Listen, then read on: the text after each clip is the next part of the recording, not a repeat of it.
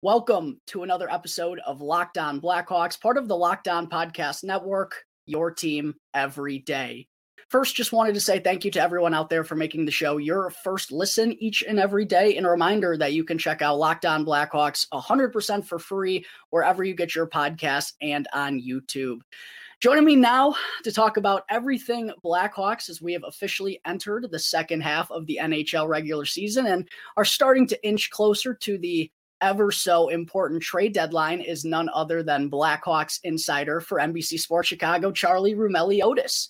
Charlie, as always, fun to get together to do this, brother. How you doing tonight? Yeah, I know it's been a while since we last talked, but it's good to do this. By the way, I'm loving this setup. You got like a bottom line here. This is this is sweet. Wells Blackhawks Flyers at Wells Fargo Arena, 6 p.m. puck drop. This is really cool. We got we got to get this on ours.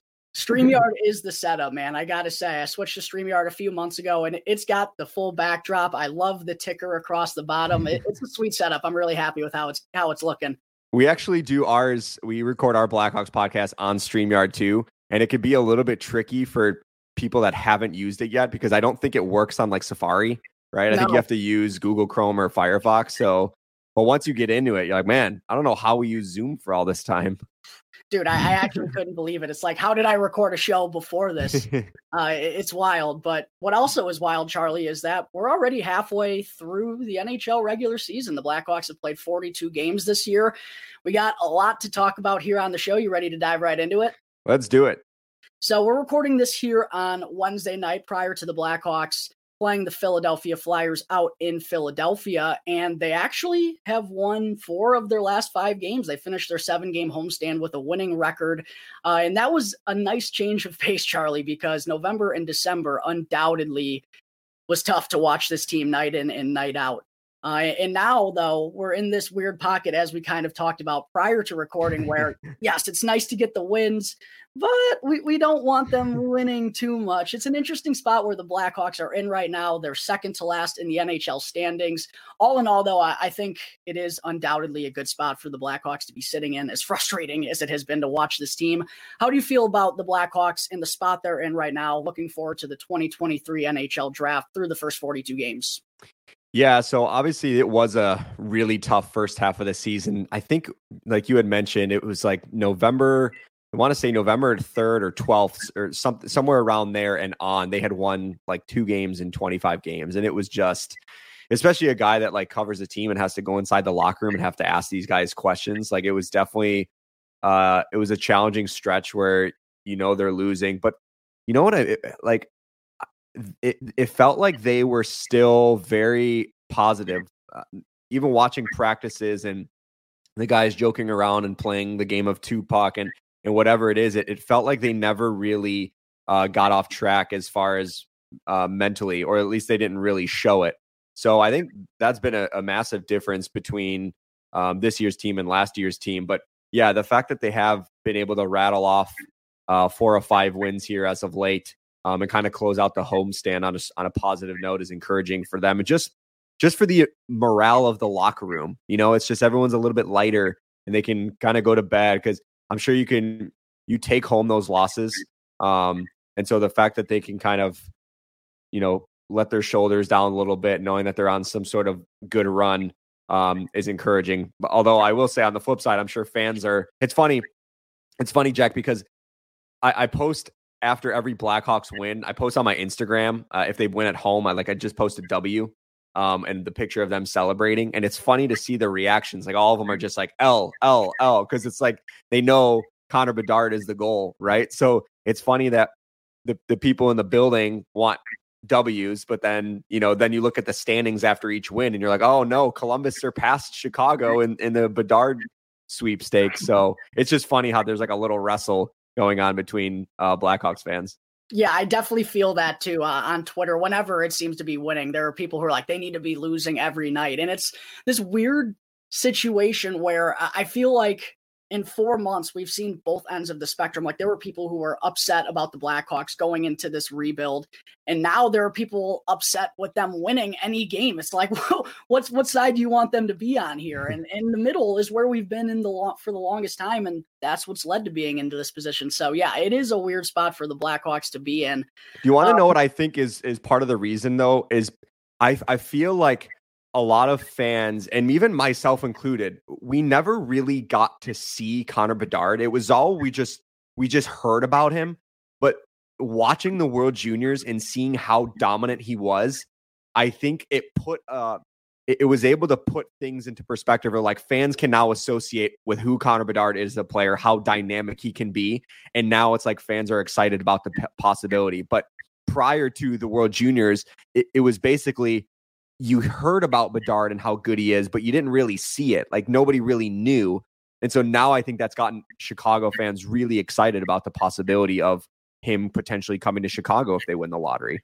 I absolutely agree. Him doing it on that big of a stage really, I think, set it hit home with the fans who maybe were still a little bit unfamiliar and what sure what the actual prize was of being the worst team in the NHL. Uh, but Charlie, you referenced how this Blackhawks locker room has kind of had a, a, good vibe despite the team being at the bottom of the standings and have been there for the last two months now. I wanted to ask you about how much of an impact you think Luke Richardson has had on that and also his impact on the ice so far because it, feels like it's a really tough year to gauge exactly how well he's doing from behind the bench, considering, you know, the roster that he was given was subpar and clearly the intentions were to finish where they're at right now. Um, I don't feel like anyone out there is blaming Richardson for the losses or anything. I think that would be a little outrageous. But right. uh, talk to me about how you think his impact in the locker room has kept this Blackhawks team up, and also what have you seen, liked, disliked about his abilities from behind the bench thus far? Yeah, he's been a a massive breath of, of fresh air for this Blackhawks team. And what's crazy about Luke Richardson is I remember when the Blackhawks were doing their head coaching search in the offseason, um, I put together a uh, it was like 10 potential candidates to be the next Blackhawks permanent head coach and I did not even have Luke Richardson on the list because he was just he was he wasn't even on the radar as guys that were potentially being discussed as a um as a potential head coach just in general like the next guy in waiting.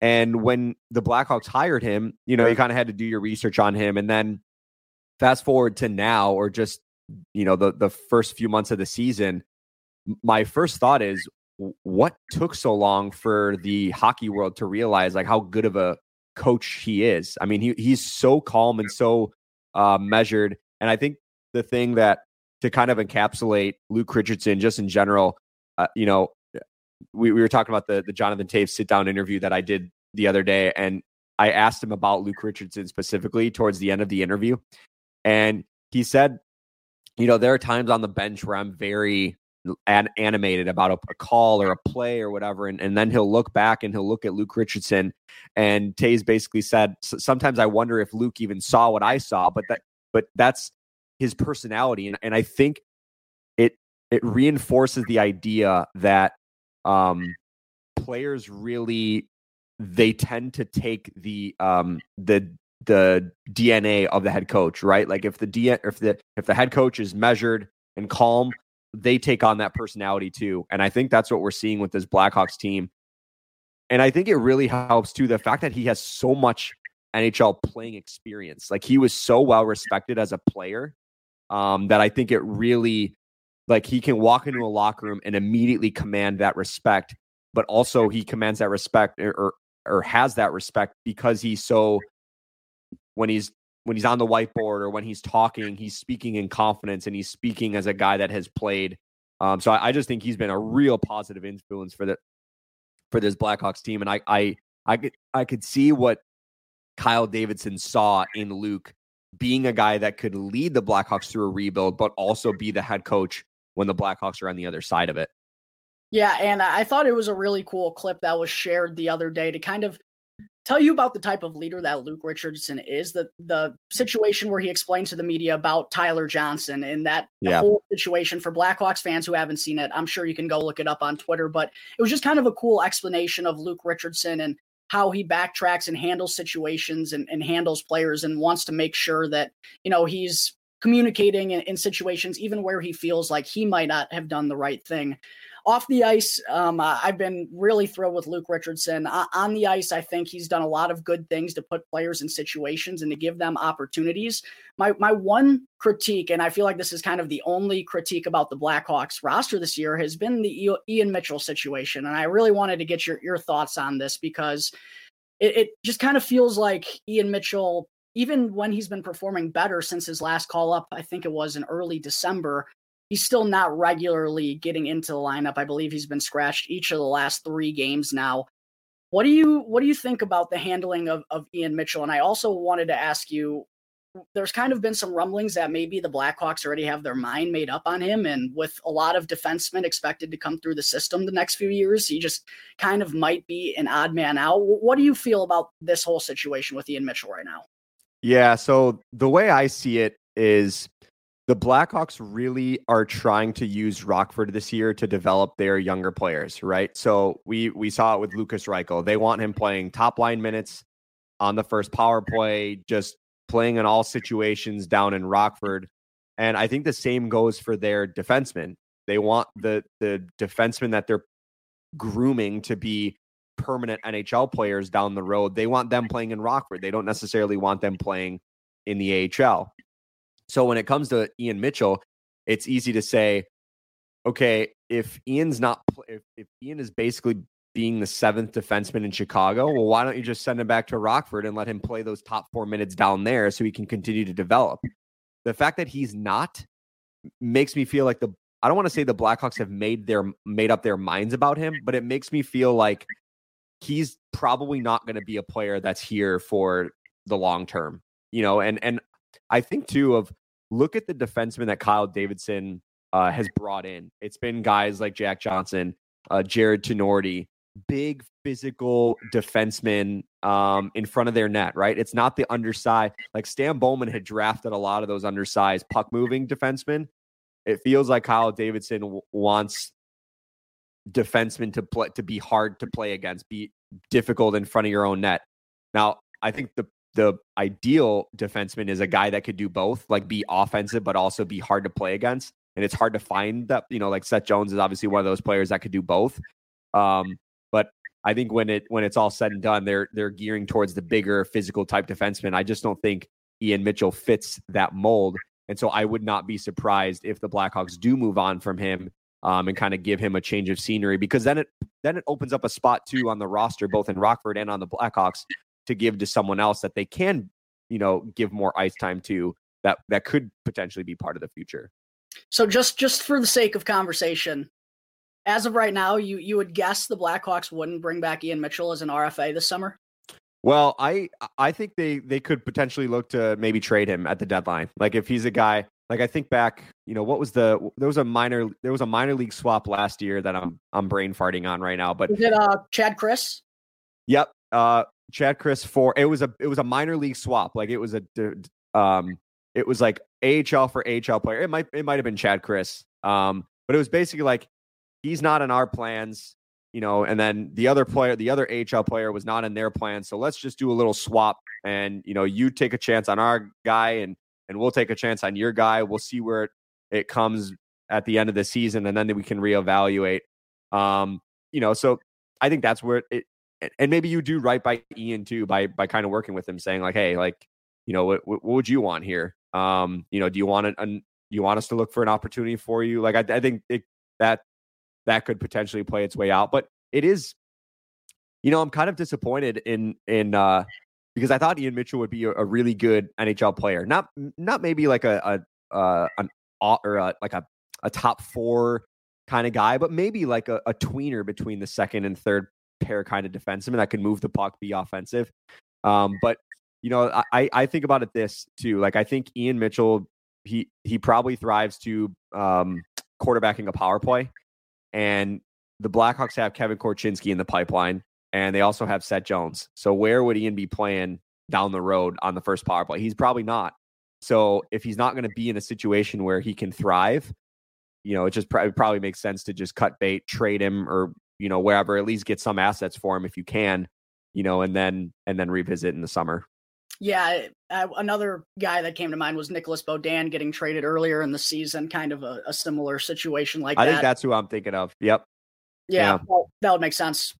But but yeah, yeah it, it, just feels like um my my one concern is just defensemen they take a little longer and I think I'm a little bit scarred because of Gustav Forsling. That would be my one concern. I would just in a year again, this is all just sake for argument. I'm not battling against you or anything, but it, it just feels like this would be one heck of a year to throw him out there and figure out for sure if he's part of the puzzle or not.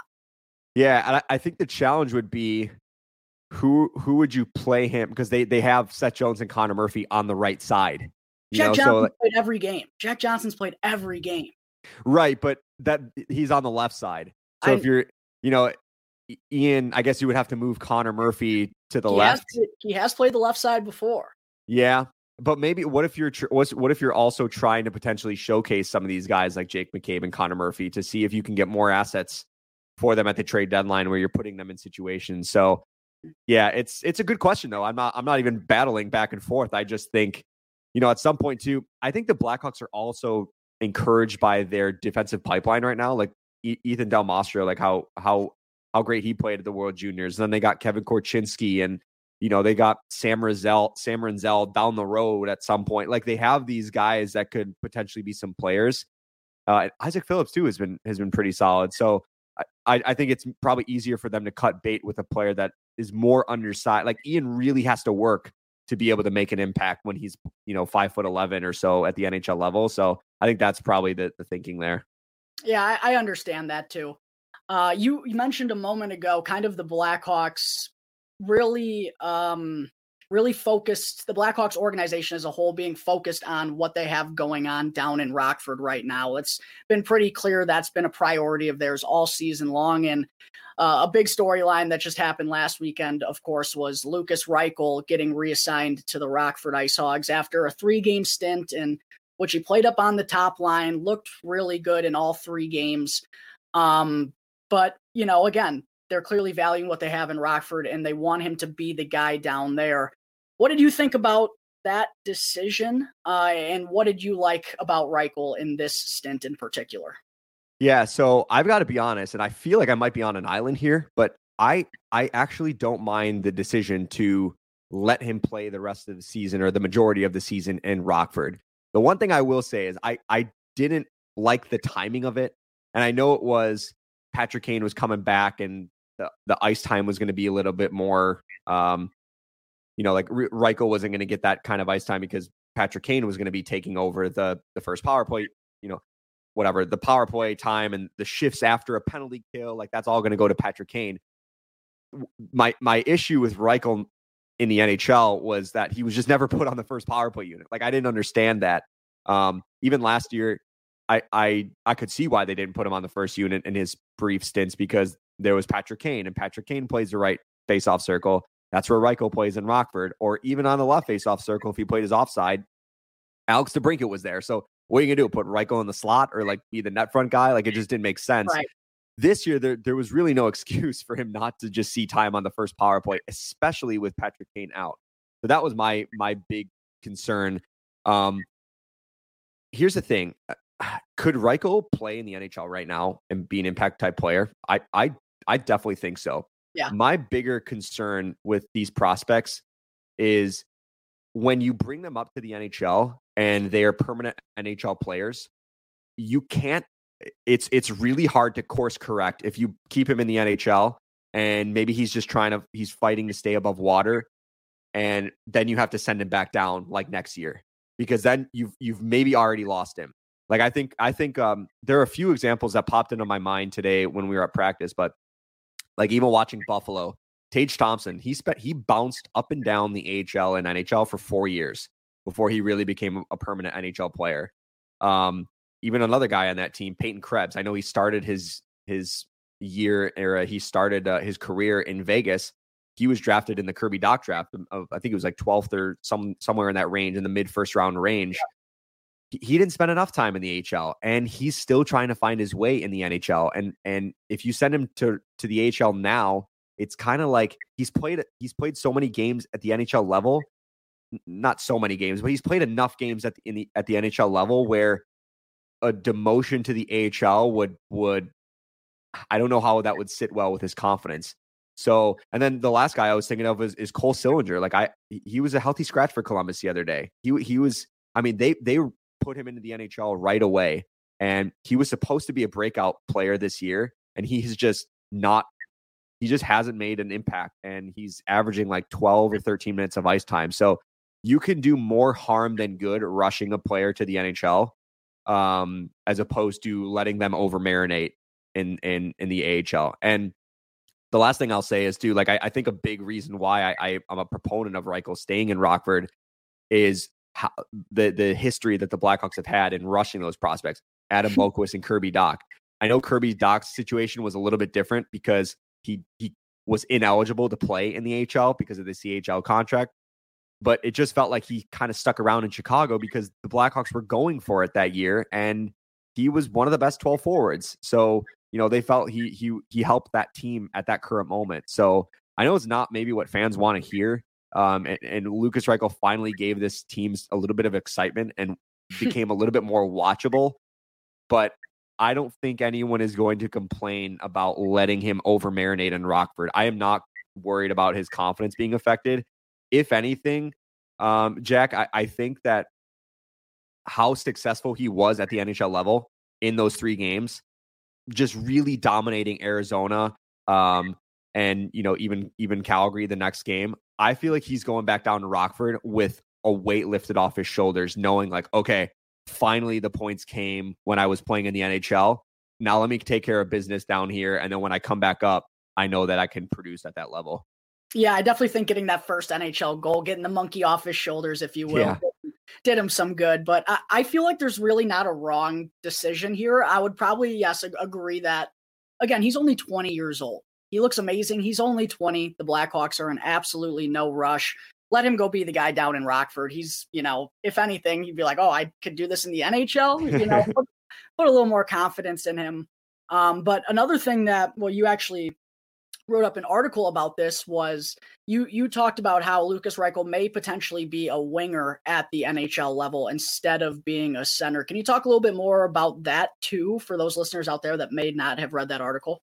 Yeah, I think I think he's just got a higher ceiling on the wing than he does at center. And it, we should put this into perspective too. Like the Blackhawks actually drafted him as a winger. Like he was the left wing yeah. guy.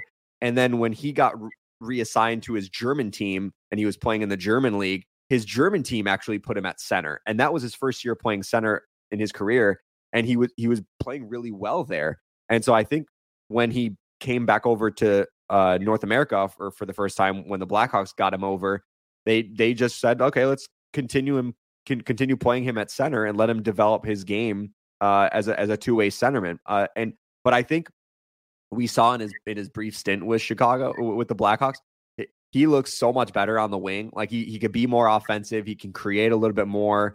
Um, he doesn't really have to think too defensive, right? Because uh, the center is going to take a lot of that responsibility.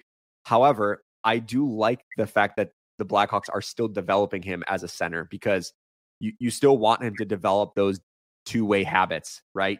You don't want him to to just think offensive, offensive, offensive. You still want him to to think the game on a defensive type level too. So I and I think that's going to pay dividends down the road um, for Lukas Reichel. But yeah, I I absolutely think he should be a winger in the NHL. His ceiling is much higher um, there than it is at center.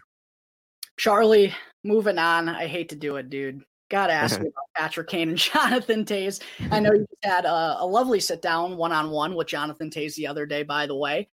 Um, but it's it's getting towards that time. We're starting. To, we're in 2023. We're creeping towards the deadline. Pat Boyle obviously had the sit down with Patrick Kane recently. We, have heard talks that their agent Pat Brisson is going to talk with uh, the front office, and they're probably going to have a talk too here sometime relatively soon. Do you, do you think these two have their minds made up at this point? Do you think they're they're still weighing it out? What do, what do you think they're going through right now, or what idea did you get based on your sit down with Toews? Yeah, every time I feel like I get all read on the situation, I my mind changes the next day. So I got to be honest, I legitimately don't feel like either one of them have truly made up their minds. I think they might be leaning one way and lean like leaning another. I thought Jonathan Toews in my interview with him, the most no- noteworthy thing he said, not most noteworthy, but one of the things that kind of stuck out to me was when he says, he's like, the dominant thought in my mind changes on a day to day basis. So, like, one day he might be thinking, I don't want to be part of this. Like, what am I doing? You know, and then another day he might think, man, I have it so good here. Like, I, I you know, I want to spend, finish my career here in Chicago, continue being the captain. You know, I don't want to move everything. So, I genuinely don't think either of them have made up their minds. Now, I I'll I'll say this. I think what could be happening is because there's so much uncertainty about who could be interested and who could actually fit both of them into their caps or each of them into their caps. I, I like I wonder if that their agent is kind of doing some behind the scenes legwork on okay, who could be interested in Patrick Kane or who could be interested in Jonathan Toews. if if this if they are interested what how realistic is it that they could go there like would they be able to sign them to extensions if they if they want that like i think those conversations potentially could be happening behind the scenes and then once we get closer to the trade deadline or when kyle and pat Brisson and patrick kane jonathan Toews, they all sit down i think that's when you know they'll be pitched the opportunities like okay here are a few teams that are are interested they could make they could make it work on the cap they also have room, or they don't have room to to fit you in beyond this season. And then Patrick and Jonathan can make a decision on what they want to do, right? So I, I honestly don't think either of them have, made a decision one way or another. But I think the you know the the potential groundwork is being laid behind the scenes, and then once they really have to make a decision, then they're going to kind of huddle up maybe with their families and you know uh in the close inner circle and decide what to do. Yeah, I I would think it would make sense for Pat Brisson to kind of be laying the groundwork here just because there are so many complications that go into trading these two. The no movement clause, the cap hit. No one has any money right now in the post COVID salary cap world uh, figuring out whether or not they're going to be able to offer extensions. Do Patrick Kane and Jonathan Toews want to move, you know, three times within five, six months? Something to consider with these guys at their age too. Marc Andre Fleury obviously like didn't really want to be moving around too much at this point in his career. You have to wonder how much that's impacting Jonathan Toews and Patrick Kane. But it is going to be a, a fascinating scenario even you know as a true blackhawks fan it could be a very sad couple of months coming up. Uh, it is going to be a fascinating scenario to see how it all plays out. I am curious though charlie do you have like any teams in your mind that would make sense if these guys were wanting to get traded just for the sake of conversation? Yeah i think the obvious one it, for kane is new york the rangers. I mean they make sense for for so many different reasons one, the fact that Kane can just reunite with Panarin and there can be like he doesn't even have to skip a beat.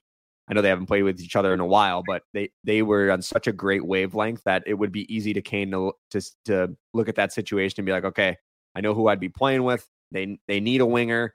You know, they could use me offensively. They have a good team. You know, they have a lot of pieces, core pieces too. Adam Fox and and Igor Shesterkin. Like they have some core pieces that could be there in the long run. Um, but for Chicago's point of view, they also have the assets. Um, they have multiple first round picks. You know, the Blackhawks, they, they have what Chicago would be looking for. And, and then they have so many former first round picks that are also maybe underperforming for them this year that Chicago could potentially take a flyer on. And then also, I, I think New York would have the cap space to make it work. It, you know, obviously, assuming the Blackhawks eat half of it. So I just feel like they check a lot of the boxes um, for Patrick Kane. For Jonathan Toews, it's interesting because are you, if you're a team that's looking to acquire him, are you looking at him as your second line center or your third line center? Like I could see, like Carolina, I could see, um, you know, maybe they're a bad example, but like they, they are, there's a void there to for, to be the second line center. Like they'll probably look at Bo Horvat, they might look at Ryan O'Reilly, but if you're maybe Colorado, that you know Jonathan Toews could be a perfect second line center there Or if you're Boston, you know, maybe you're looking at Toews more as a third line center and you can move like I know they like Charlie Coyle there, but you know, you can you can see like, oh, okay, like we can have Jonathan Toews on as our third line center. And if we have an injury to our top six, he can jump up there. So I think that's the interesting. And Jonathan Toews even said this in, in his interview. He's like, I, I don't really know what opportunities will be out there because even he kind of admits that he hasn't played his best hockey in, in a little bit. Um, so it's like he, he's not even sure what teams would come biting to for his services. So it's going to be fascinating to, to follow for sure going up to that March 3rd trade deadline definitely Boston and Colorado have the have been the two teams that have always stood out stood out to me for Jonathan Toews. But I actually just had that same debate on one of my podcasts a few days ago. Like if Colorado trades for him, they're probably going to want him to be that second line center because Newhook really hasn't been able to fill that role this year. Do you right. think they they feel comfortable with Jonathan Toews as a second line center? Do you think he'd want to be in that spot, or do you think he'd rather be in a third line role in a wagon that is the Boston Bruins? Yeah, I'm sure that's to that would weigh into his decision uh potential playing time, right? Like if he sees Colorado, he could play a second line center role in Colorado versus a third line center role in Boston. You know, he he might pick Colorado because he knows he could play a little bit of a larger role. Um, so yeah, that would also be very weird if he played for Boston, a team that the Blackhawks ousted in 2013. So, um, all hypotheticals though right now, but it's it's fun conversation to have because you know, these are discussions that we, we probably will start to have in the next few weeks. And when those start happening, that's uh, the second half of the season is probably not going to be very intriguing for the Blackhawks team as a whole, other than that part. Uh, but sticking with kind of some of the, the trade conversations, Charlie, we've heard recently that Max Domi may have found a home here in Chicago, and there's potential that he could re sign with the Blackhawks this offseason. What have you heard on that front? And how would you think Domi fits in the long term plans, if at all, or is he just kind of a, a tweener guy for the next few years? You think? I, I think he could be a really good bridge for for the Blackhawks, like a, a, bridge guy. Like he plays hard. He's he's a former first round pick, so he's he's got the talent too. Um, the the problem is he he doesn't have any no trade protection. So if a team comes calling and they they offer Kyle Davidson a, an appealing package for him or whatever the, pre- I mean, hey, like I would say to Max, I'd be like, Max, listen, you love Chicago. We love you. We want you back, maybe on a whatever four year deal, whatever it is. Maybe like lay some of the groundwork there. He loves playing for Luke Richardson because he had him in Montreal. But listen, we're getting a we're we're getting a really good package for you. We're, we're going to trade you. Go try to win a cup if you want, and then in the summer, if you still feel the same way, you know, re-sign with us, and we can we can put the wheels in motion on on that new contract. I think it's different for Patrick Kane and Jonathan Toews because they're towards the latter stages of their career, and so like it, it's it's hard. Like a lot of people are saying, well, why don't why don't why doesn't Patrick Kane just waive his no movement clause, get traded, and then re-sign in Chicago? It's like, well, once the band-aid is ripped off for those icons, it, it feels like it's just gone for good, right? With yeah. Max Domi, who has bounced around his entire career, it, it's easy to be like, hey, listen, you know, we'll go out and get some assets for you it, it's probably better for you too for your career to to go somewhere else and maybe win a cup, and then you can come back and be one of our not core pieces, but they, he could be a bridge between this year and you know maybe three to four years when the Blackhawks are are contenders again. So I think that's the way I see it. Um, if the Blackhawks get a package and like they're not going to keep Max Domi around just because he likes it here in Chicago, like that they'll take the asset and then they'll revisit that in the summer. Yeah, it doesn't sound like a terrible situation for Max Domi to be in right yeah. now either. Like he likes Chicago. He, has been all smiles this season, despite winning being pretty infrequent. Uh, and you know they could ship him out. Hey, go go try to get your cup. We're gonna give you a, a pretty hefty bag next offseason, especially if Kane and Toews aren't around. We got to start thinking about that salary cap floor, Charlie. So right, Domi it, could be getting a couple more bones for it, for helping the Blackhawks out potentially. It, it's a it's a problem. I want to say a problem, but it's definitely something Chicago has to think about is getting to the floor next season, especially if Kane and Toews aren't around, or if Jake McCabe is or Connor Murphy are potential pieces that get moved at the deadline. Like it, it's that's a real thing. Yeah, I agree. I wanted to ask you about some of those other pieces that could be moved at the deadline, um, and whether or not you think it's realistic to see them moved. Andreas Athanasiou kind of feels like the obvious one. That was probably just that was the obvious intention when they first signed him. But I, I was curious, what have you thought about you know, some rumors of Jake McCabe, who's been really solid this year. And ever since he's been put up on the top defensive pairing with Seth Jones, those two have really been rocking, in my opinion. I want to ask you about um, McCabe. And then I've also seen Alex Stalock's name floated around there, too. I don't know how serious that is, but um, just some of the other guys who could possibly get moved by the Blackhawks at the deadline. What have you heard and what are you thinking about this situation? Yeah, so I think Athanasiou is interesting. He, he's definitely he he can be like a game breaker type player, but he he's very individual. Um, I don't want to say he he doesn't use his teammates, but he's so skilled one one on one that he can like weave through all five guys on a team and like score himself. It, it's crazy. So he can like change the the game in that way. So I'm curious to see like what the market could potentially be for him. Um, Jake McCabe also, I mean, he has been by far the steadiest defenseman on the Blackhawks this season, and I wouldn't be surprised if teams are nibbling at him. There was a report earlier in the year that Edmonton was poking around.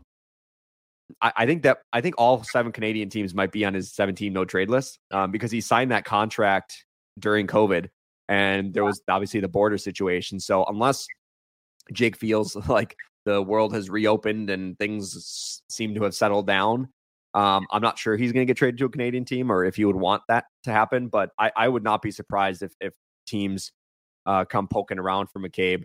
Um, and then Alex Stalock, I also checked in on this about a week and a half ago to see if like any any teams have reached out to Stalock or inquired about Stalock, and there hasn't been any teams that have inquired yet. But that's because that's that's kind of a trade that would happen closer to the trade deadline as opposed to now, and especially given his team friendly salary.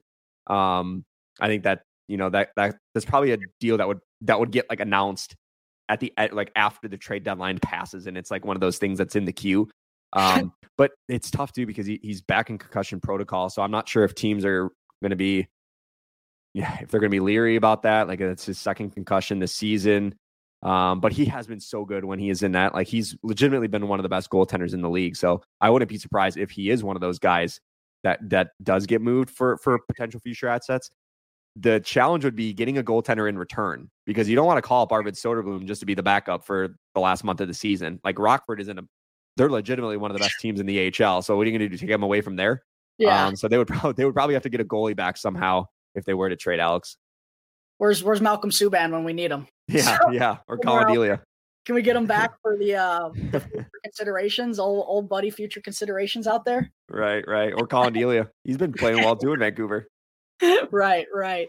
Uh, a couple more questions for you, Charlie, before I go and get you on out of here. I did want to ask kind of how you thought Kyle Davidson and the front office have handled the roster so far this season. Kind of a, a follow up question to what we talked about earlier and them valuing what they have in Rockford right now do you feel like that's the, the the right decision? It feels like there's kind of been some back and forth where feels like a forward prospect certainly could have come up, but they haven't really elected to go that route. How do you mm-hmm. think David has handled the roster so far in his first full season as GM?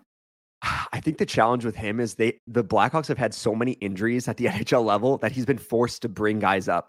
Even the goaltending, obviously, with like Dylan Wells and Arvid Soderblom, and now Jackson Stauber is here. But there were injuries on the back end too. Like Isaac Phillips and Ian Mitchell are are playing here now, and Alec Regula was up earlier in the year, and I know Lukas Reichel was up here. So like there there have been so many injuries to the NHL club that they've been forced to kind of bring guys up and fill the gaps. But I think if Kyle Davidson had it his way, he would like to keep those guys in Rockford to develop. Like they they they honestly could could make a Calder Cup playoff run this year, and so I think that's way more valuable than you know, w- watching a game like Colorado or, or Calgary, where the Calgary specifically, it felt like Calgary was just skating circles around Chicago, and the Blackhawks were barely, t- or, or, Seattle. I mean, the, the Blackhawks barely touched the puck in that game. That's not that's not really valuable for some prospects if they're up there and they're just spending all this time in the defensive zone, right? So I think they want them just playing in Rockford in all situations, but also like in a more, you know, in a tight playoff type race. You know, like that's that could be more valuable for them too. So I, I think you said it best earlier. Like I don't think there is a right or wrong answer uh, when it comes to individualistic development, but I think the broader like letting letting Rockford be the developmental league as opposed to the NHL, like two years ago or three years ago, whatever it was, the COVID season when the Hawks just called up everyone and played all those young guys that year. Like that's probably not the best for their development this year. Do you think so? Do you think Lukas Reichel comes back up at all, or do you think he remains down there now? I think he'll be back up at some point just for like a brief stint, like if they have an injury to their top six. But I definitely think they want him, especially when we get into March. Like a lot of people are saying or speculating after the March 3rd trade deadline, if Kane and Toews aren't here, then Reichel could be up for good. And it's like, I don't know if I see that because that's the last month of the AHL season. Like, what do you want him playing those meaningful games? So right. At some point, maybe he will get a few more games, but I still think he's going to spend the majority of the year in Rockford. I also wanted to ask about your thoughts on the prospect pool as a whole right now, because after just one draft with Kyle Davidson, there are certainly more prospects, particularly in the forward group, than we've seen in, in quite some time. And a lot of them have looked good with their respected junior clubs or with their collegiate programs and whatnot. Uh, are there any prospects in particular that you've kind of found yourself high on at this point? Because I know for me, I've, I've already made some connections, even though I, I've only seen these kids at one development camp. The one guy I'm really intrigued about, and it's the guy that hasn't played all year, is Frank Nazar. Like he could be he could be the wild card of the Blackhawks prospect pool, where if he's like a really good second line center, he could he could change how the black how we see the Blackhawks future. Right. So I think that's a guy that I'm real. I wish he play. I wish he was able to play in the World Juniors. The fact that he didn't was really without that was tough for the Blackhawks. I know Ryan Greene is having a really good year in Boston too. Um, yeah, they, they have such a, a strong prospect pool right now that I think it's uh yeah, it's it's gonna be interesting to see how this plays out. But Frank Nazar, that's the guy I'm really intrigued about for Chicago. Very unfortunate that he hasn't been able to play for Michigan so far this season. I know a lot of people were stoked to see what he was going to be able to do there with Adam Fantilli. Right. Um, Charlie, final question I have for you. I'm putting you on the spot right here, right okay. now. Let's hear it. When it's all said and done, do the Blackhawks land Connor Bedard in the 2020 Oof. NHL draft? Uh this is tough because I don't want to jinx it. I know. Because I don't want to say yes or no. James, I'm gonna say if they finish dead last, they will. If they don't, they won't. I'll just play the odds. How's that? fair enough. Fair enough. I'm gonna say though, if they if they do land number number one, I'll be there in Nashville. Drink on me in Nash. I know it's probably it. Let's do it. I'll see you there. But drink on me if the Blackhawks land Bedard number one overall.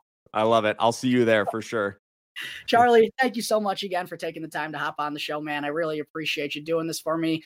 Lots of fun as always, and looking forward to the next one. Let's make sure it's not as long as this last gap was. Let's do it. Jack, thanks for having me. Appreciate you. And you continue to do good work on this podcast. So much love.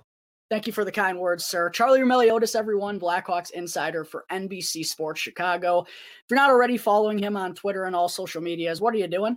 Go and check out his daily coverage on the Chicago Blackhawks and also for the best hair on the Blackhawks beat. Had to oh, man. throw that on in there for you. Uh, thank you to everyone out there again for listening to another episode of Locked On Blackhawks. A reminder check out the show 100% for free on YouTube. Go and subscribe to the channel. I'd really appreciate it. Till next time, folks. Thank you again.